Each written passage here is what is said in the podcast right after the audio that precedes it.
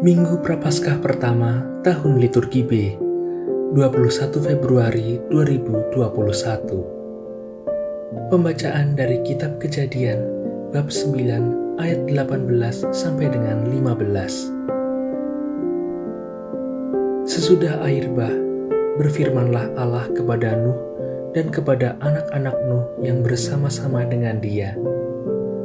Camkanlah Aku mengadakan perjanjian dengan kamu dan keturunanmu, dan dengan segala makhluk hidup yang ada besertamu, yakni burung-burung, ternak, dan binatang-binatang liar di bumi, segala yang keluar dari bahteramu, segala binatang di bumi. Maka kuadakan perjanjianku dengan kamu, bahwa sejak kini segala yang hidup takkan dilenyapkan oleh air bah lagi, dan tidak akan ada lagi air bah untuk memusnahkan bumi. Dan Allah berfirman, Inilah tanda perjanjian yang kuadakan antara aku dan kamu, serta segala makhluk hidup yang ada sertamu turun-temurun untuk selama-lamanya. Busurku akan kutempatkan di awan sebagai tanda perjanjian antara aku dan bumi. Apabila kemudian kudatangkan awan di atas bumi, dan busur itu tampak di awan, maka aku akan mengingat perjanjianku yang telah kuadakan dengan kamu dan segala makhluk yang hidup, segala yang bernyawa, sehingga segenap air tidak lagi menjadi air bah untuk memusnahkan segala yang hidup.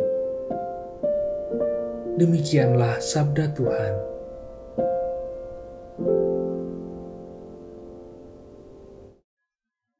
Pembacaan dari surat pertama Rasul Petrus bab 3 ayat 18 sampai dengan 22. Saudara-saudaraku terkasih, Kristus telah mati satu kali untuk segala dosa kita.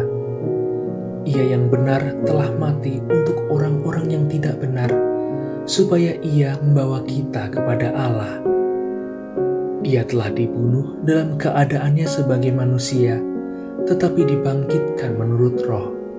Dan di dalam roh itu juga, ia pergi memberitakan Injil kepada roh-roh yang di dalam penjara, yaitu roh-roh mereka yang pada masa Nuh tidak taat kepada Allah.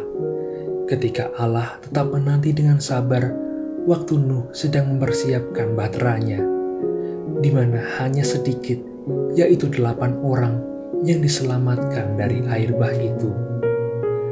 Air itu melambangkan pembaptisan yang kini menyelamatkan kamu, bukan dengan membersihkan kenajisan jasmani, melainkan dengan memohonkan hati nurani yang baik kepada Allah berkat kebangkitan Yesus Kristus yang telah naik ke surga dan kini duduk di sebelah kanan Allah, setelah ia menaklukkan segala malaikat, kuasa, dan kekuatan kepadanya. Demikianlah sabda Tuhan.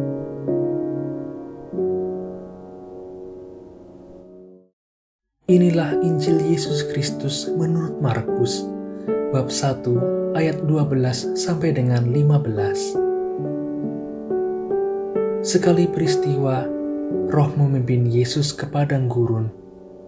Di padang gurun itu ia tinggal 40 hari lamanya dan dicobai oleh iblis.